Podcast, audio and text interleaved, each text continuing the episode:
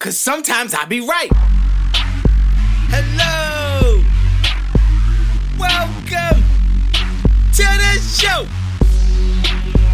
It's been a long time since we last met together, since we last spoke.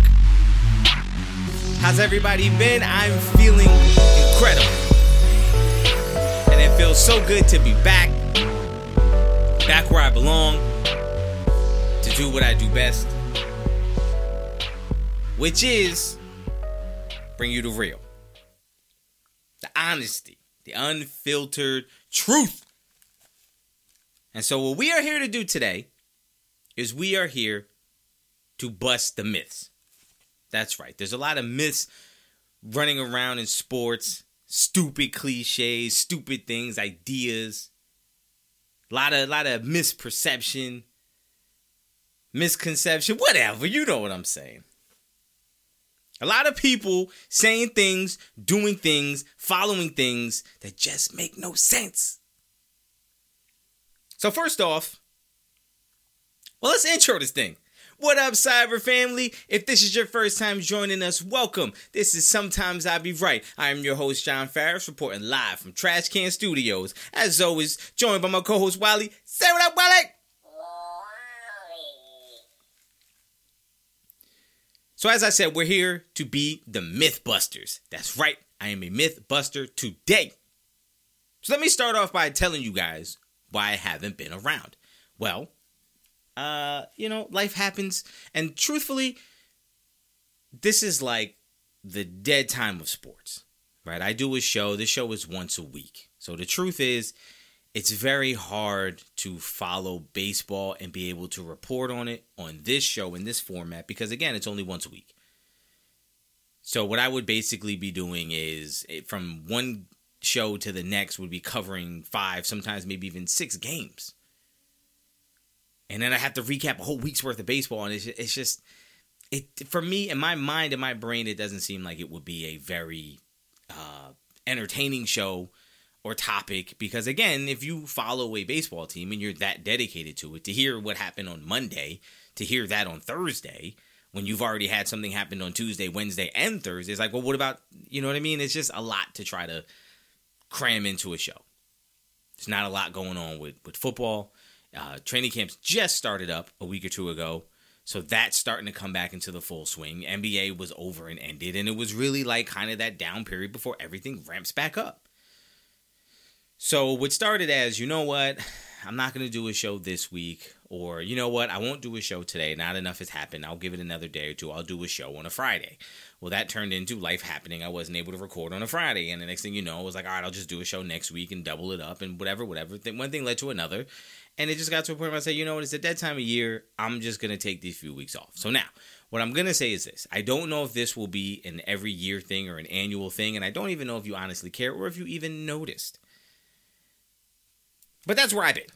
So maybe next year we'll do the same thing. I'll give you guys a better heads up to say, look, from this date to this date, I'm to be out of the building. But we back now, and there's a lot to talk about. So the why I wanted to start with this, and I know it's two weeks ago now, but I'm doing it anyway. Terrence Crawford versus Errol Spence. You all know what happened. Errol Spence got a good old fashioned ass whooping. Okay? And to be honest with you, it was kind of sad. Like watching it, I, I I felt bad. I was feeling bad about it. Um, but I will say this: I wish I had done a show before that. I wish I had done a YouTube video, something before that, so I could put my ideas and my thoughts down in set in stone, so you know I'm not making this up as I say it now. Day of the fight, I said I think Terrence Crawford is gonna win because when I watch Errol Spence fight, I feel like he does not have any special abilities. I feel like he's a solid fighter. He's strong, but he's not very like dynamic. Terrence Crawford is a dynamic fighter. He's got a lot of movements, weird angles, fights both ways. Like he does a lot of things unique and different and a little more exciting than just Errol Spence, who's kind of come straight forward, high guard, slug to the body. You know, he was more dynamic. And so I felt like Terrence Crawford's going to win. On top of that, at the weigh in, I said to myself, Terrence Crawford looks like a guy who wants to win Errol Spence looks like a guy who thinks he's supposed to win. And for me, I felt like Crawford looked like someone who was gonna go take it. Whereas I felt like Errol Spence looked like someone who was like, I'm, I'm gonna win, right? Who just seemed like it was just gonna happen for him. Now that might not mean anything. I'm not saying it does. I'm not saying I'm a genius or a prophet or anything like that. I'm just saying that was my thought going into the fight.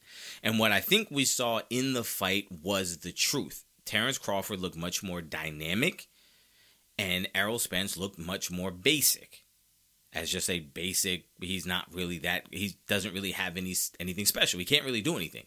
He doesn't have any slick moves. He's like he's gonna be right here. And what his thing is, and I think the truth of what happened in that fight, I think what you saw was Errol Spence is at his best when he's able to punish a guy, use his size, his weight, and his power to punish the opponent, break him down, and eventually just that just it, break him down. What you saw was what happens when a guy whose MO is to break you down physically doesn't have the physical ability to break you down. What we saw was Errol Spence, who's been struggling with making 147 for multiple fights now, for years at this point again have a hard time moving down while you had another guy in Terrence Crawford who was moving up in weight, who probably felt stronger than he ever has before, who probably felt physically better than he ever has before, fighting at a higher weight class. And you saw Spence a little bit slow, a little bit that you could see his reactions weren't as quick. You could see before the fight he looked a little out of it, a little dazed. Maybe he was on those Tyson gummies. I don't know. But I think you saw him look a little more lethargic and not as strong. Here's what I'm going to say, and I'm going to put it on record now. If they fight again at 154, Errol Spence is going to beat Crawford's ass. I'm going to say it right. He's going to break him down just the way you thought he was when they fought this time. If you thought Errol Spence was going to win because he was going to physically break down Terrence Crawford, that's exactly what you're going to see at 154. Because you're going to have Terrence Crawford who's going to have to gain weight to get to 154 and probably isn't going to be in his best shape. And you're going to see Errol Spence for the first time in a long time be much more comfortable and physically at a weight where he's performing at his peak you're going to see, again, the same thing you saw in this fight. One guy who physically is where he's supposed to be to carry out his plan of attack, and another guy who's not going to be physically where he's supposed to be to carry out his plan of attack, and that's what you're going to see. He's going to beat Terrence Crawford at 154. I, I'm not going to guarantee, I'm will, I'll guarantee it. He's going to beat Terrence Crawford at 154. And for all of you people out there who are saying Terrence Crawford's too good, he's possibly the best of all time, is he this and that? What you saw was exactly what you were supposed to see. You saw a dynamic fighter beat up a guy who's right in front of you, who's not very dynamic, and who relies on their physical presence to overpower you, who wasn't at his physical best. Now, I'm not making excuses. This is the fight they agreed on. I'm not surprised so much by the outcome. I thought Terrence Crawford would win. I didn't think it would be as dominant, but I think we can. If you've ever seen Errol Spence fight before, and I have, and I'm sitting here telling you, Errol Spence, in my opinion, is not a dynamic fighter and kind of looks pretty basic most of the times. This is I've never seen him look this bad. And I don't think it's just because Terrence Crawford was so otherworldly good, because I don't think he's that either. I think sometimes, again, the myth would be Terrence Crawford showed that he's just far superior, whereas the reality is, the truth is, there was other factors involved. And when they meet at 154, it's going to be a different story. Let's keep it in combat sports and move on to Jake Paul fought Nate Diaz this past weekend. I know you didn't care. I didn't either. To be honest with you, when I saw uh, it came across my timeline for the weigh-in, I had totally forgot this fight was a thing. Wasn't on my mind. I wasn't thinking about it. I wasn't checking for it. I didn't even realize it was August already. but I told you when this fight was announced that he's going to beat the dog do out of Nate Diaz. He's going to beat him up because Nate Diaz isn't a boxer.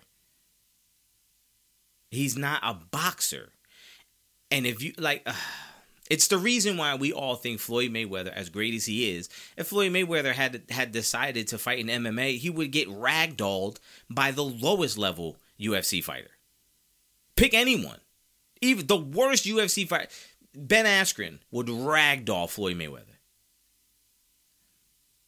Because when your brain and your mind and your body is focused on one concentration or one style of fighting, you don't just switch over to know another way to fight and fight that way and be good at it. It's going to take you a while. You're not going to go from fighting, even look at Conor McGregor when he fought Floyd. Did Conor McGregor look like a boxer? No. Did he do bad? No. But let's be honest. We all know, if you're a boxing fan, you know Floyd carried him for nine rounds. A lot of those early rounds, Floyd was coming with his hands up and just throwing one shot at a time, a shot to the belly, just to kind of wait him out, let him throw his punches or whatever. Floyd was never hurt in that fight. He was never affected by punches in that fight because the way you throw punches as a boxer is different from the way you throw punches when you're in the cage. It's just different. The way you move, your distance, your angles, all that is different. Nate Diaz is not a boxer. He does not box exclusively. He never has. Jake Paul, as bad as we all think he is, he's at least fighting exclusively as a boxer.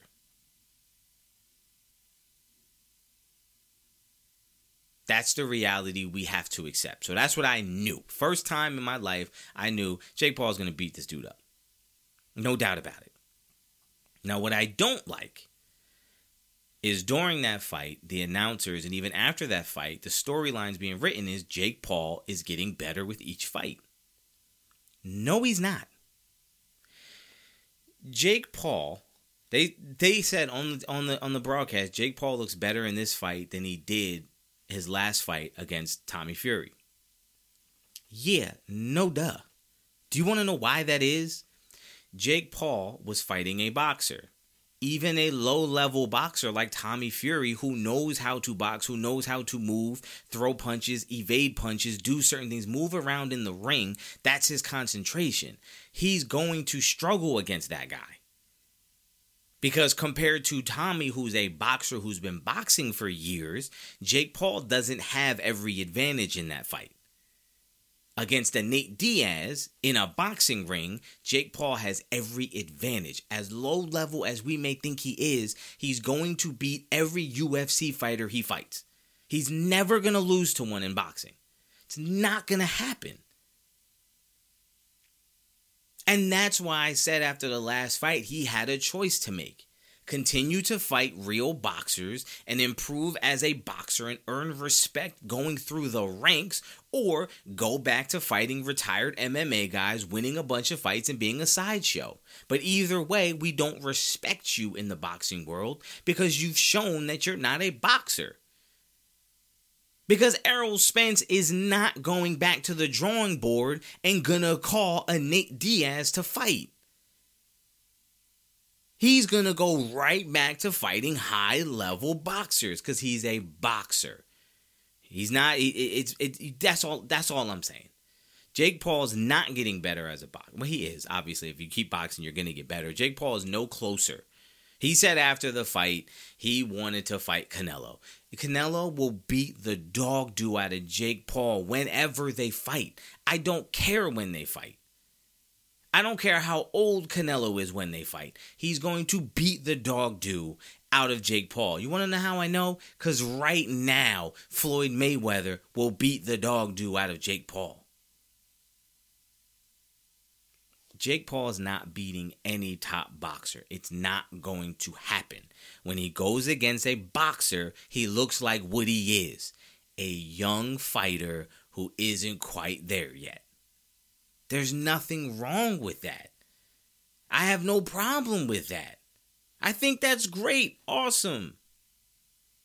Continue to get better. But stop having these sideshows and you putting up your money or padding your stats. Because guess what? All the tomato cans Tommy Fury fought, I guarantee you those guys will give Jake Paul a better fight than what Nate Diaz did. Nate Diaz is just a bigger name. So what Jake Paul knows is I can fight these real boxers and continue to improve my skills. But if I fight these retired MMA guys with a big name, I can do that and then still make more money. Which great. If you're only in it for the money, then fine. Then stop calling out the likes of Canelo. You're nowhere near that level. You don't deserve that shot. And Canelo's not giving you that fight simply because you're popular and you could get him money. Because David Benavidez offered him 50 million. And there's one thing I can guarantee you Jake Paul can't guarantee Canelo 50 million. Let's move on out of combat sports. Let's move on to football, man. Football is back officially. Here's what I want to start with. Here's what I want to start with.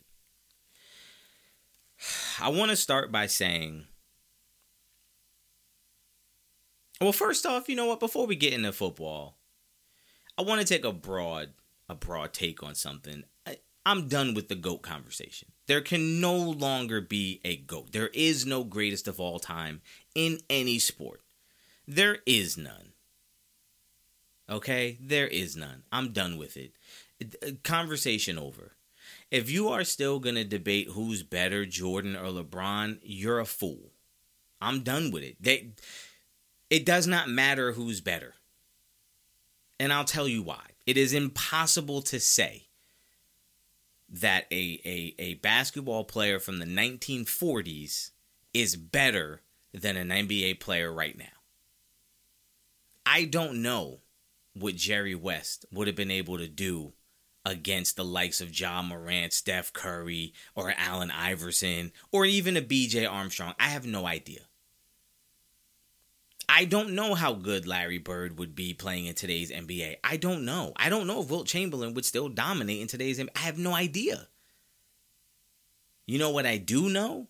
I know that NBA guys are bigger, faster, stronger, they have better workout facilities, better gyms, they have better trainers, they have much more a much better grasp of nutrition and they take care of themselves far better than they ever did in the history of the NBA. You know what else I know? You can no longer say who's the greatest quarterback of all time. You can't say it. I can't say that Patrick Mahomes is possibly the greatest quarterback of all time when he plays in an era where every single rule change in the past 25 years has been in favor of the quarterback. They've made it easier for the quarterback because they want to get points in the game, because they want to have the offenses be better. Patrick Mahomes is not dicing up the 2000 Ravens. Sorry. He's not dicing up the 85 Bears. Sorry. At a time where his receivers could have got their head knocked off, he's probably not putting up the same numbers. The windows probably aren't as open. A time where the linebacker could come in and knock his head off from the blind side late. You think LT's not taking shots on Mahomes? I don't know if Mahomes can stand up to that. It's different eras. The game is different. The requirements are different. The competition's different. Everything's different. We can't compare them anymore. It's over. We have to put it into decade slot, slots. Who's the greatest basketball player of the 80s? Who's the greatest of the 90s from 2000 to 2010, from 2010 to 2020? That's the way we have to do it now. Do it by decades. Because there's no question Michael, Michael Jordan was the greatest player in the 90s. But in the 2000s, was Michael Jordan the greatest basketball player? No. Probably not. 2010 to 2020, no. Like LeBron probably was. But now 2020 till 2030, it might be Giannis. Giannis? I said Giannis. might be Giannis, might be Joker. Joker, I don't know. But it's going to be somebody different. We all acknowledge that LeBron's no longer the best player in the NBA, correct? All right, there's no problem with that. If you judge it by 10 year blocks, you're good. Do the same thing in the NFL. Who was the best player for these 10 years? And then you have your goats, boom, boom, boom, boom, like this. Because saying that, like saying that Patrick Mahomes is better than, than Joe Montana or Dan Marino or John Elway is crazy. They played in two different games. It is not the same game. And I know for a fact that John Elway playing with these rules put up just as good a numbers as Patrick Mahomes. I don't know if Patrick Mahomes dealing with those defenses with those rules where the defenders have free passes in a way that they don't have now. I don't know if he puts up those same numbers back then. But that doesn't discredit what he's doing now. What he's doing now in this era, in this game, with these rules, needs to be commended and respected. And it doesn't matter if he could have done it back then. Therefore, why do we have to anoint him as the greatest of all time? Better than anybody who's ever done it. I don't think he is. I don't think he should be. I think it's stupid. So that's number one. I'm done with that. But With that being said, we need to stop judging quarterbacks by wins and losses. It's a stupid metric to judge a quarterback on. Don't believe me? I'm going to give you two examples. Okay? I'm going to give you two examples. Because my point is because you lose a game does not mean it was on the quarterback, and because you win a game doesn't mean it was on the quarterback. It does not mean that. There's a lot that happens in a game that's not necessarily the quarterback's fault. A lot of things transpired. It is a team game. The team wins and loses. The quarterback should be judged on his performance in that game, win or loss. And this is one of the myths that I want to bust that quarterbacks are responsible for wins and losses. They're not, they are a piece of the puzzle. I never come in here, you've never heard me come in here and praise a guy for wins and losses. I might use a guy's record in his resume, or I might question a guy's resume based on this stuff on a multitude of factors. I never think a guy's great because of wins and losses. I know that I don't feel that way because I think Tony Romo is unfairly maligned because you guys give him his playoff record. Like, bro, it ain't his fault that they lost some of those games. So let me give you my two examples. There was a quarterback who went 9 for 21. 9 for 21 123 yards, no touchdowns, two interceptions in a Super Bowl. His team won that game. On his resume, he has a Super Bowl title. And in that game they won, he went 9 for 21, 123 yards, and two touchdowns. That player, my friends, was Ben Roethlisberger playing for the Pittsburgh Steelers against the Seattle Seahawks in the Super Bowl. 9 for 21. That's awful. That's terrible. They won the game. Should he get credit as being like, "Oh, he's a he's a Super Bowl champ. He won." Look at look at look at if when you look at his resume, if you just go wins and losses, you can win a game like that and it wouldn't count for nothing. It wouldn't matter what he did in the game. They won. So for him, he gets the credit for the win. Even though he clearly didn't help them win. They were probably struggling. That game would have been a lot easier if he wasn't being so terrible.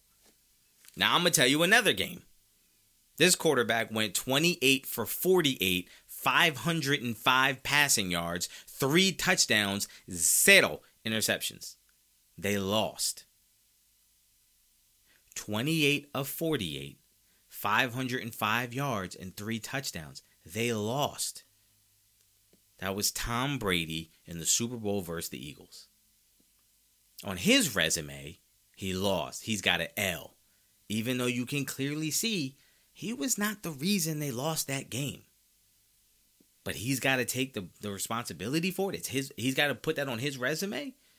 We don't judge running backs on wins and losses. We don't judge a defensive player on their record.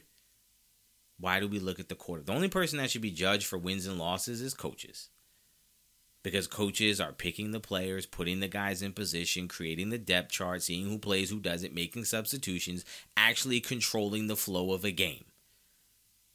The quarterback should stop getting credit for wins and losses. That should no longer be a metric that we judge a quarterback for. There have been plenty of really good quarterbacks that didn't win a bunch of games because their team was bad. And there's a lot of really bad quarterbacks that were on winning teams.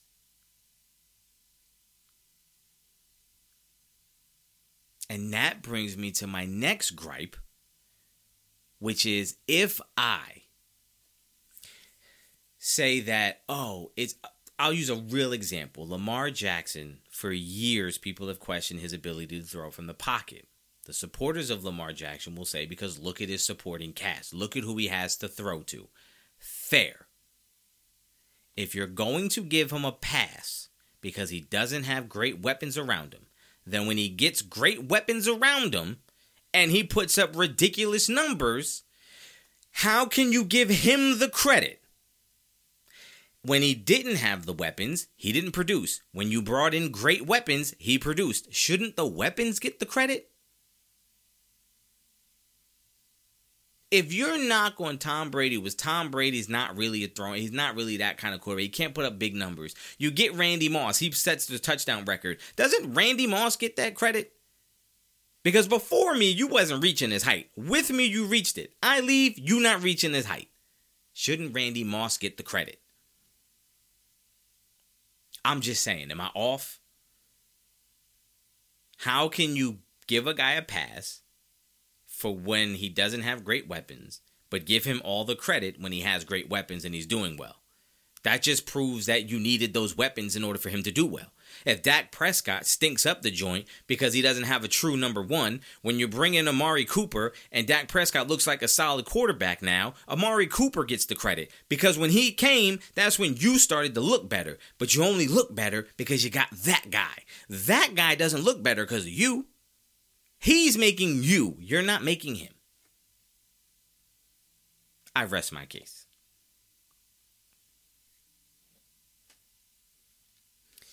Something else that is currently going on in the sports landscape that is blowing my mind is every time I turn around, I'm hearing somebody excited about Anthony Richardson. Now, look, I don't know if Anthony Richardson is going to be good or if he's going to be bad. If you're asking me, I wouldn't have touched him with a 10 foot pole. I wanted no parts of Anthony Richardson. I'll be blunt, brutally honest with you. I didn't want no parts. I was not in on Richardson at all. I said to myself straight up, uh, I'm not touching that guy. Nah, no thanks. Too many, too many red flags. Like too many, like ugh. Physically, undeniable. The guy throws the ball like crazy. Great speed, great size, all that. But when I look at his numbers, when I look at his play, I just he just seems like he's one of those guys that has all the talent in the world, but will probably never put it all together. If I was a betting man, I don't think it's gonna work out.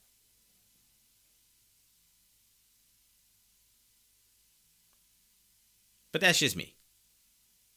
I'm not saying I'm right. That's just my thought. But what's really starting to throw me off is Anthony Richardson is Justin Fields. Everything you're excited about Anthony Richardson for is exactly what Justin Fields is. Follow me. You love the size of Anthony Richardson. Oh, he's a he's great size. He's 6'4, 244. Justin Fields is 6'3, 228. He's a big kid too. They're they're damn near the same size. He's got some pounds on Fields, sure, and he's a little more cut than Fields. But as far as size, they're both really good sized kids. You're excited about Anthony Richardson's speed and explosiveness. He had a 4 4 40. Justin Fields had a 4 4 3.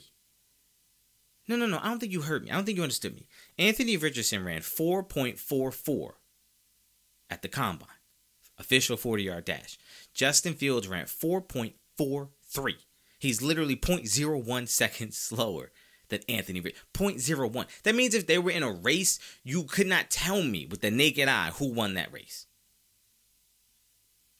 And you're excited about Anthony Richardson because, oh, look at the size and the speed. Justin Fields, size and speed. Oh, look at his arm. Justin Fields has a, a tremendous arm. Justin Fields, go to his pro day. Pull up his pro day and tell me that kid don't look like he got just as good an arm as Anthony Richardson. You know what the difference is? Justin Fields in college put up impressive passing numbers. Anthony Richardson didn't. Justin Fields coming out, the only question mark was him coming from Ohio State, similar to CJ Stroud. People were questioning, ah, is he, is he, I don't know, I don't know, is he, I don't know. But the same things you're excited about Anthony Richards, I've heard someone say you don't even need to pay Taylor to come back at running back because you have Anthony Richardson who can, who's going to get a bulk of the carries anyway. What? All I heard was that, oh, you can't win if Justin Fields is your best running back. And now you're praising the fact that with Anthony Richardson, the coach don't have to sign a running back or bring the running back back. They can let him sit out if he wants to because they got Anthony Richardson to run the ball. This is what I don't understand. You have two guys. You have you have Justin Fields, who most people are down on. Most people feel like, ah, he could run, but like, yes, he's kind of terrible. If you ask anybody, hey, is, is, is Justin Fields really good? Is he a top quarterback? They would say no, absolutely not. He's terrible. But Anthony Richardson, everyone's excited about. But all indications are he's probably at best right now, which you can hope from his rookie year right now, is that you'll get what Justin Fields is able to do. And people would be happy with that. People would be happy with that. If he had if he went out and had the same season that Justin Fields had last year, people would be excited about him in, in, in Indy. And around the sports world, everyone would be excited about him. And I'm saying, but then why are you not excited about Justin Fields and what he could possibly do? And again, look at the weapons he had around him. And now he's got some weapons in there. He's got some players in there. And nobody's talking about the excitement for Justin Fields. Because we already know he could run. We already know he could play quarterback a little bit because believe it or not, he threw more touchdown passes last year than Daniel Jones. And then and, and everybody loves Daniel Jones. Yes, I'm taking shots. but he threw more touchdown passes last year than Daniel Jones. Daniel Jones just got $40 million a year. And he's a far better runner than Daniel Jones. Don't even debate me. So the fact that you're not excited about Justin Fields, but you're excited about Anthony Richardson doesn't make sense to me. Are you just excited about it because you haven't seen it yet? And you've seen Justin Fields, so you feel like, yeah, I've already seen it, so I'm excited. Like, what is it? Somebody tell me. Somebody explain it to me. I don't know. I don't know. It's just annoying. I realize that this episode is really me airing my grievances. This is me taking like four weeks of built up energy and anger and just unloading it on you guys. I appreciate you guys being here for this this vent session. Rant Man is back, baby. What I want to what I want to transition to uh is Patrick Mahomes, man, is getting a lot of love and a lot of praise this offseason. And to be honest with you, I'm not mad at. Uh, at times last year, man, I was trying to hate Mahomes and say Mahomes ain't that great because I personally would take Joe Burrow over Patrick Mahomes a- anytime you ask. In any situation, I'm taking Joe Burrow over Mahomes. That's just my preference. I just I just love Joe Burrow. Always have. But I'm not I'm not hating no more, man. I, I'm not I'm no longer in the business of hating because I'm no longer emotionally invested to what somebody else is doing.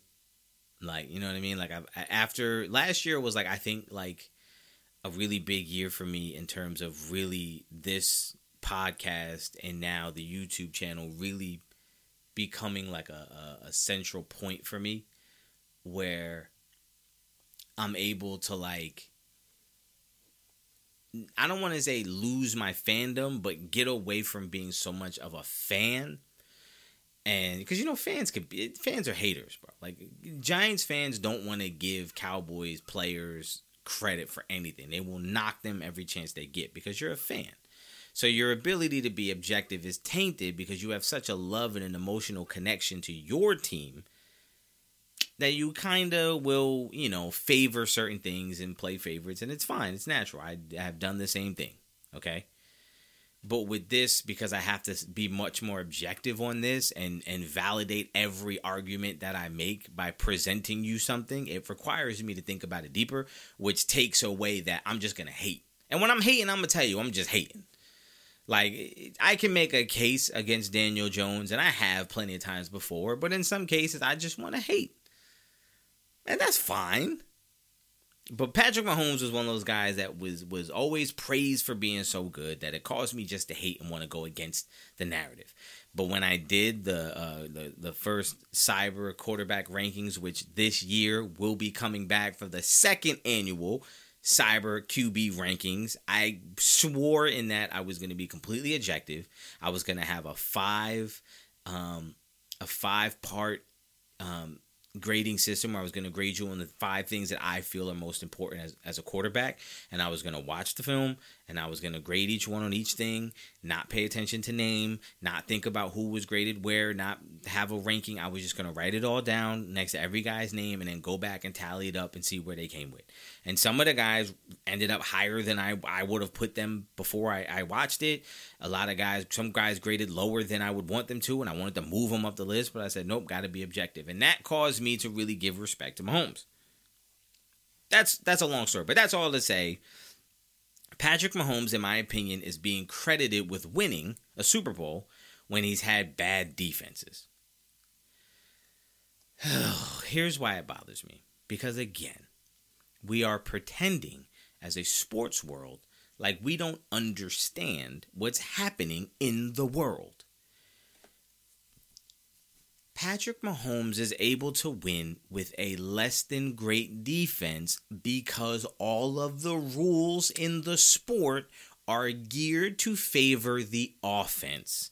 Therefore, in 2023 and beyond, an offensive team who with their offense is their best side of the ball will fare better because they don't have to have a great defense because their offense is going to overcome. And not only that, but it is damn near impossible to have a great defense. It is so hard. And to prove my point, the Chiefs last year were ranked number 16 in points per game. They gave up 22 points a game.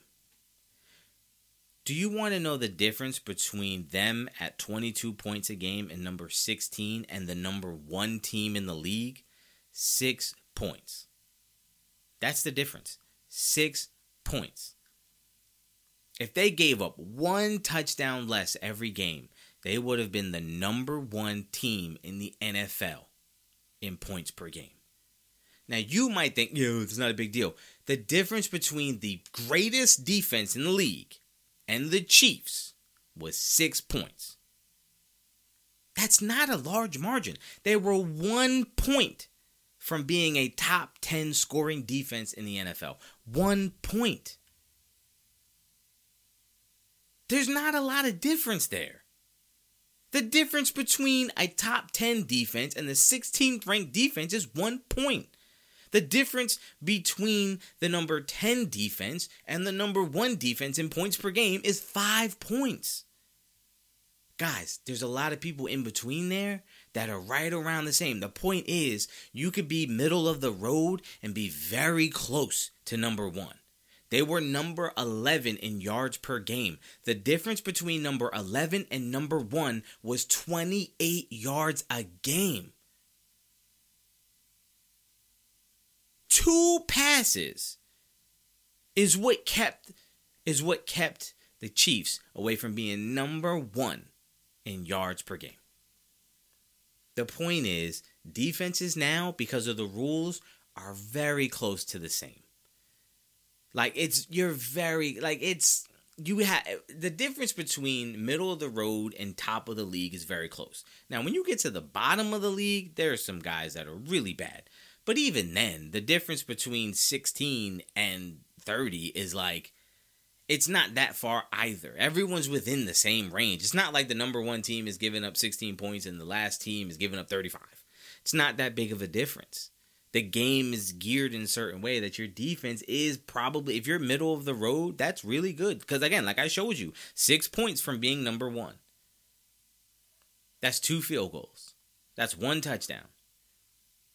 That's the difference between being number one and being number 16. So the truth is, is middle of the road is all you need to be on defense in nowadays football in order to win championships. So when people say Mahomes is winning with a bad defense, duh. Everybody who wins now is probably going to have a defense pretty close to whatever the Chiefs were. Remember these numbers because that's where most teams are going to be, right in that middle area. If you're able to win a championship, you're probably going to be in that middle area.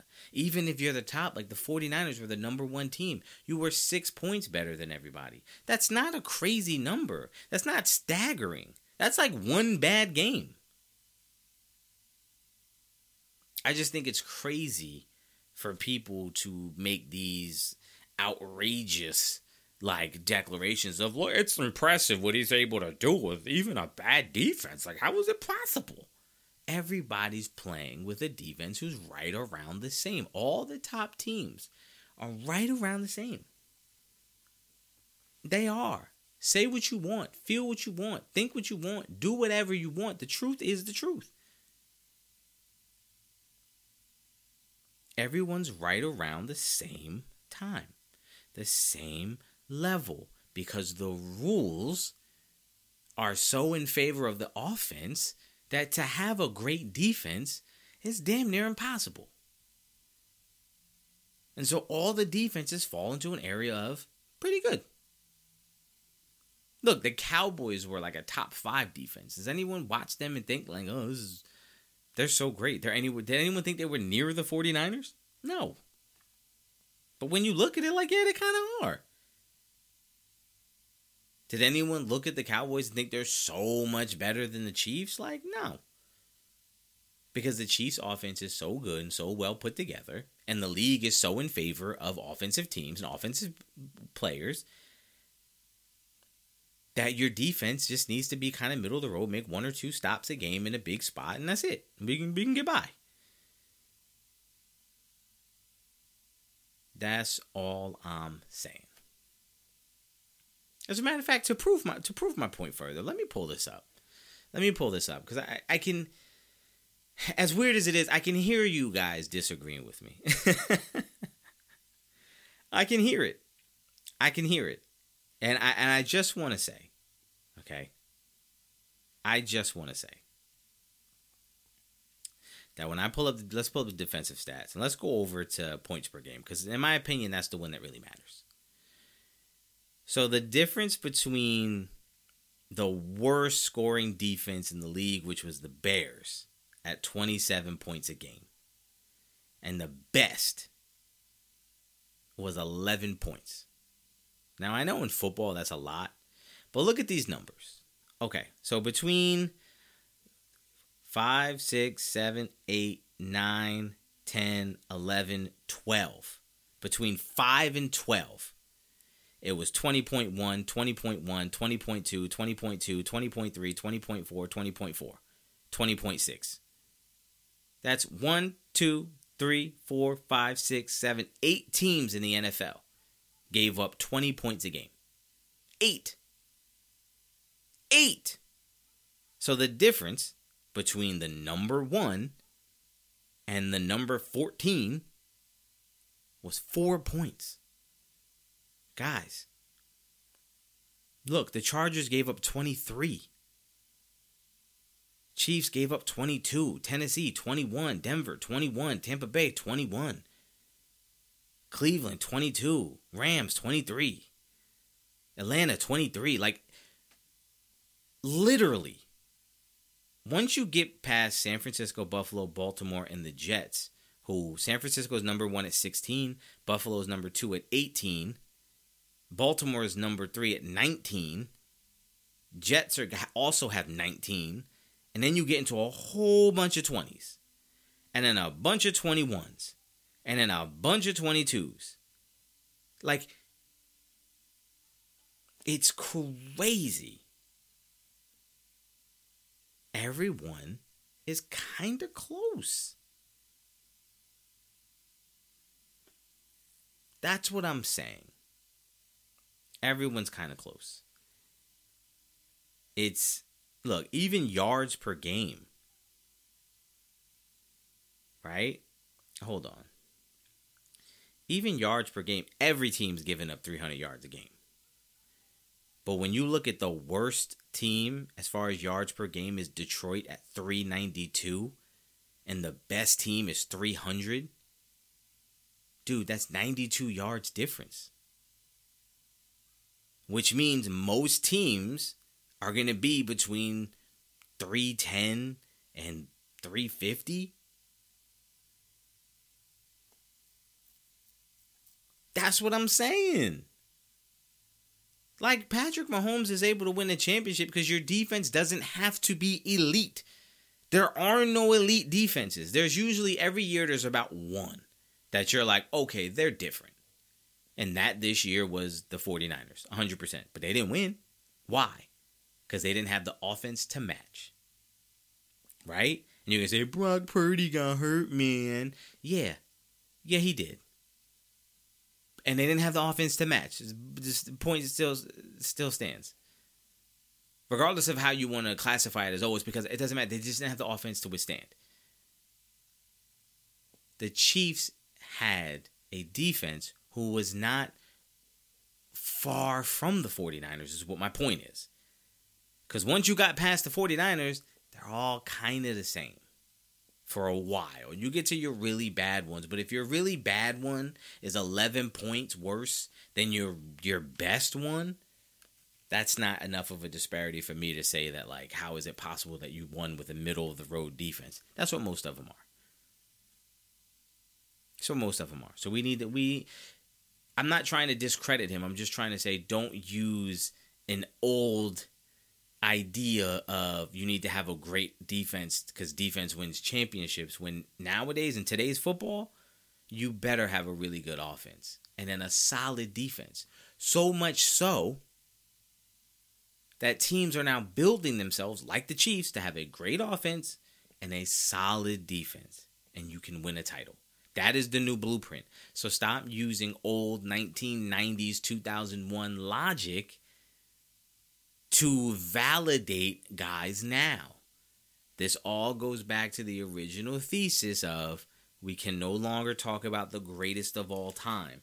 And the only reason why you bring up Mahomes winning a championship with no defense is because you want to use that old model to say he is the greatest of all time. Because when so and so won, his defense was top 10. And when this guy won, his defense was top 10. This guy's winning with a defense who's not in the top 10. And it's like, that doesn't matter, though. In today's football, that doesn't matter.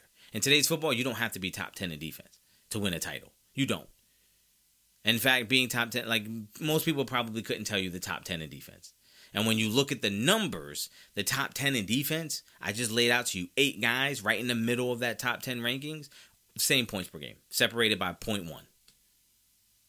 20.1, 20.2, 20.3, 20.4. That's the difference. So you're all giving up 20 points a game.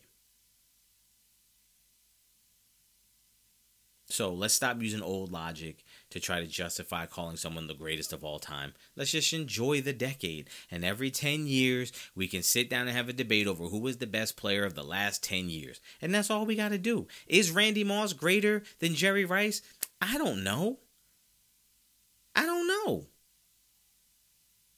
Is Megatron better than Randy Moss? I don't know. Is the next guy who comes in the year 2045 going to be better than Randy Moss? Probably. He's going to be a better athlete. DK Metcalf is a better athlete than Jerry Rice. Is he a better receiver? Probably not. But is he the best of the last 10 years? He might end up being it. That's what I'm saying. Like, you can't compare LeBron James, 6'9, 260, is playing power forward in the 80s.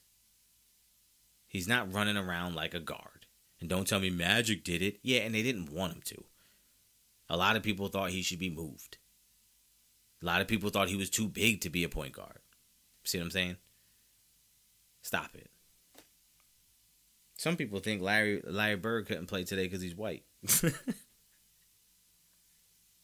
Man, things change, bro. Things change. There was a time period where European players in the NBA were considered soft and would never be good. And now everyone's debating on if the greatest player in the NBA right now is a foreign born player.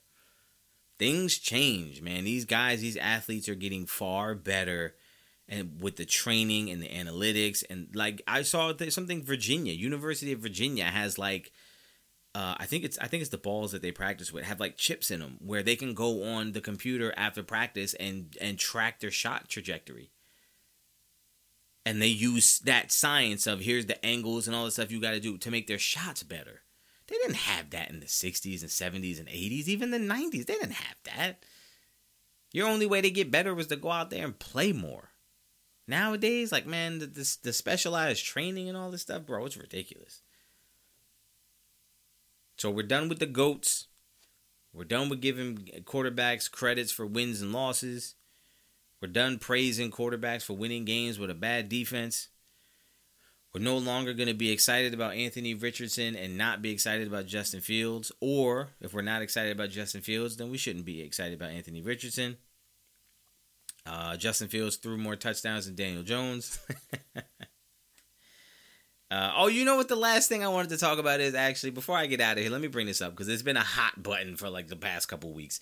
Running backs are mad that they're not getting value. Number one, let me put on my regular person. I live in the real world. I'm not of that class perspective. Number one, if you're making $2 million a year, man, you've made it there's not a kid in America right now that if I said to you, "Hey, what do you want to do for a living?" He said, "Man, I want to I want to be a prof- I want to play in the NFL."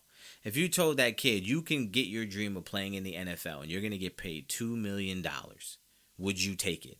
Every kid's going to say absolutely. Why? Because you're getting paid 2 million dollars to do something you would do for free. Like you're doing something you love to do. And if you don't love it and you're only doing it for the money, then I don't want to pay you. Because the people who do it for the love and invest the time, those are the guys who are great. And the players who get paid are the great players. There's never been a great player who didn't love the sport he was playing and didn't invest extra. See, that's what keeps getting missed. So now, I understand if you're in the NFL, the name of the game is to get paid. If I'm going to play football, I want to get paid the most I can get. A running back complaining about we're not valued because they're not paying you an exorbitant amount of money. Dude, if you made 5 every team, every team, Austin Ekeler could get 5 million dollars a year yesterday. If he was asking for $5 million a year, do you know what people have to do in everyday life? You know what jobs they have to do to be able to make 5 million a year? The idea that you're going to get 5 million a year to play a sport that you love. To play, that's your job. To wake up in the morning and go play football like let's let's take a step back from all this. This is professional sports. Let's take a step back and break it down to its bare bones. You are a football player. Your job is to play football. If you're a running back and you want 22 million dollars a year and they're saying no I can go sign a guy off the street or get a guy in co- I can draft a player in the seventh round, pay him $675,000. He's going to come out here and produce for me. I'll do that. Because let's face it. Let's face it. The best Isaiah Pacheco on the Chiefs last year wasn't great. He's not great. Like he's not a great running back. He may end up being great. Short. Was he a spark? He was young. He was ambitious. He was drafted late. Was he drafted what sixth, seventh round? He was drafted late. He came he had to earn his spot. He's trying to make an impression. He's got a lot more. Dr- he's not worried about the business of football. He's out there trying to ball out and prove his worth to eventually get that contract. But if you're a running back, you need to understand once you get to a certain age and once you put in a certain amount of work, your value goes down because you're asking me to pay you for what you did for me and i'm asking you i'm going to pay you for what i think you're going to do for me because they already paid you what running backs should be fighting for is for the rookie wage scale to be changed Bijan Robinson trying to hold out now for more money has way more leverage than Jonathan Taylor does. Because Bijan doesn't have the wear and tear on his body that Taylor does. You understand what I'm saying? So the T, the Colts are like, yo, we could if we pay you twenty million dollars a year, you might only be good for two more. We ain't got our quarterback figured out. You want me to give you 20 million? Saquon, money he wants. Like, bro, just take eight, take nine, seven, five. You gonna get more money in endorsements anyway. Like you not struggling to live off five million a year. If you want, listen, if a running back wanted a guaranteed contract, give me five years at five million dollars, fully guaranteed, twenty five mil. There's not a person in America that wouldn't take twenty five million guaranteed dollars.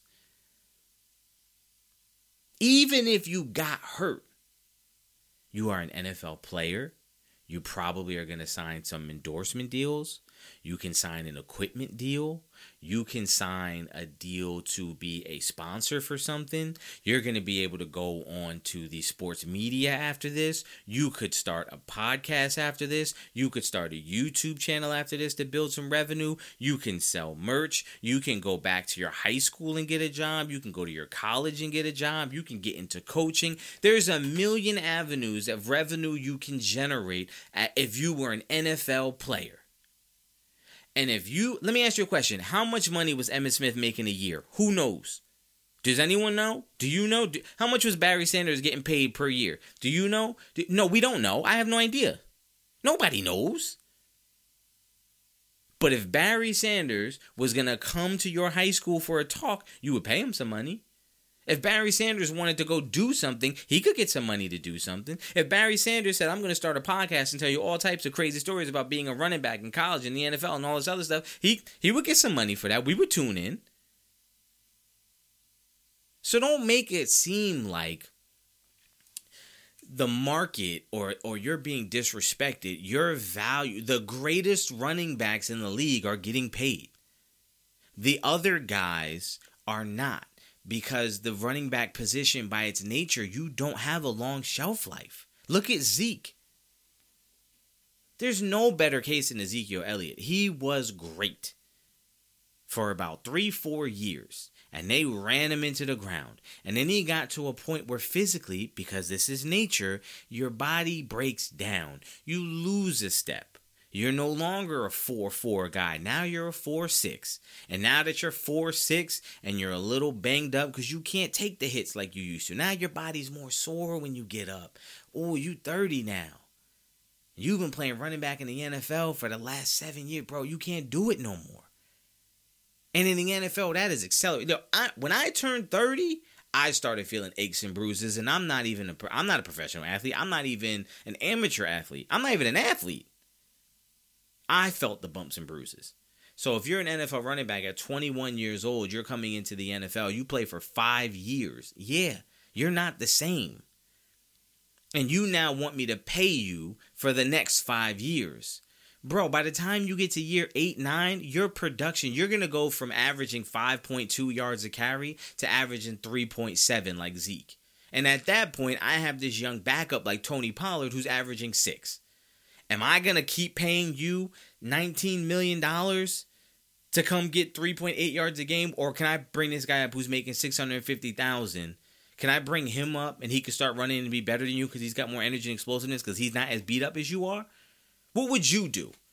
Ask some of these running backs, what would you pay a guy? If you had to take money out of your pocket and give to a player, are you paying him whatever he wants just cuz? Or are you going to say, look, I can't do that because I got to spread the pot? You of all positions are expendable because we can go get another runner. He might not be as good as you, but I don't need him to be as good as you cuz again, you're if I'm not winning a Super Bowl with you, I can not win a Super Bowl without you. So why am I going to pay you all this money to not get to a Super Bowl when I could bring another guy in to be productive and have the same chance of winning a Super Bowl? I just keep this I get to save 18 million dollars a year. It's a no-brainer. It's not disrespect. It's not disrespect. There is a market for you. The market just isn't elevating the way quarterbacks are because the game is not set towards you. Because there's not a million guys, there's not 30 guys coming out of college every year that can play quarterback in the NFL. It's not happening. You could find 30 guys and watch film on 30 guys coming out of college that you say, I would draft that guy. Hey, I think he could play in the NFL. He's got something to him. Because what you're required to do is so different. There's a lot of guys that play receiver who are going to get a chance in the NFL. Unless you're one of those top, top guys and it's a no brainer like a Garrett Wilson. Like, there's a lot of guys who come in every year. There's more guys on the depth chart. You're going to keep five or six receivers on your depth chart, two or three on the practice squad. There's a lot more positions. As a running back, we don't need that many. We're not running the ball as much. The game favors the quarterback. Therefore, we're going to invest in the quarterback. The running back is an aid to the quarterback. But some quarterbacks, because of the rules, we don't really need you to be great. The Chiefs will never need a great running game. They don't. Their running game is going to work because you can't guard and stack up against the running game because you have to stack up against the pass because of that quarterback. And so the running back is going to benefit from a light box. If we get a hat on a hat and we block it solid, we got a young guy who can run through these holes that are going to be wide open. That's the game, my friends. You guys got to adjust. And eventually, most things do come around in cycles. There will be another age of the running back, and you'll get your money. But let's not pretend like getting five million a year guaranteed is something to poo-poo about. It's not. You're playing football, man. And if you don't want to do that job for that pay, then don't get into that career. Because there's a lot of people in college right now who would who will play in the NFL. There's a lot of running backs on the street that didn't get drafted this past year that will go to an NFL team and play running back for five million dollars. And that's the point. You can demand whatever you want, you can want whatever you want, but as long as I have a million guys who are willing to do it for less, I'm going to I'm going to go that route. Your value is not there because there's too many guys that can do what you can do. And when we find out that you are special, like a Christian McCaffrey, we are going to pay you as such. But if you're a great runner like Josh Jacobs, I can find and I don't need a great runner. We didn't the Raiders weren't doing anything with Jacobs. Why are they going to pay him? Why am I going to pay you top dollar? You didn't help us win. I'll save my money and get a young guy and see if he can do some good. Cuz again, you don't need great that's my time, y'all. Look, I appreciate y'all coming through again. I apologize for the lengthy uh, hiatus. Uh, and not so much for the hiatus, but much more for not informing you that there was an actual hiatus and I didn't just quit. I'm not quitting this thing. I, I love doing this. I love venting and, and, going in on about sports. I love sharing the real with you guys and being the balance to the, the sports media nonsense you hear all the time. I thank you all for your time, for your patience. Uh, follow me on all social media platforms at S.I.B.R underscore pod. That's S I B R underscore P O D. Um, next week, I will have some news. I will have the official release dates for the S.I.B.R quarterback rankings. That is right. We are doing it once again. We are going to be ranking every starting quarterback in the NFL. We're going to be going off projected starters uh, because obviously nothing's set in stone, but we pretty much know who's going to start where. There are some quarterback battles like in San. I'll explain all that when I get into the schedule. I will be releasing it in blocks. I won't do it all at once. Uh, I'll do it in, in little blocks, so it gives you a chance to really digest each, you know, block. So it'll be 10, 10, and 10, and then you can digest those 10 and we can really zone in on the top 10 because that's what most of you care about anyway. Uh, I'm gonna tell you right now, I'm expecting Daniel Jones to be really low, but again, I'm not being biased when I when I put together this list. I, I look at this, I look at the uh, the film, and I judge them on what they're able to do, not what I think they're able to do. So non-biased ranking, the only one you ever gonna see. Uh, again, man, um, check out the YouTube channel. It's uh, I'm just under S.I.B.R. Uh, I'm under S.I.B.R Network on every on everything. So go to go to YouTube, S.I.B.R Network, S I B R Network, and you'll find me on there. Some exclusive content.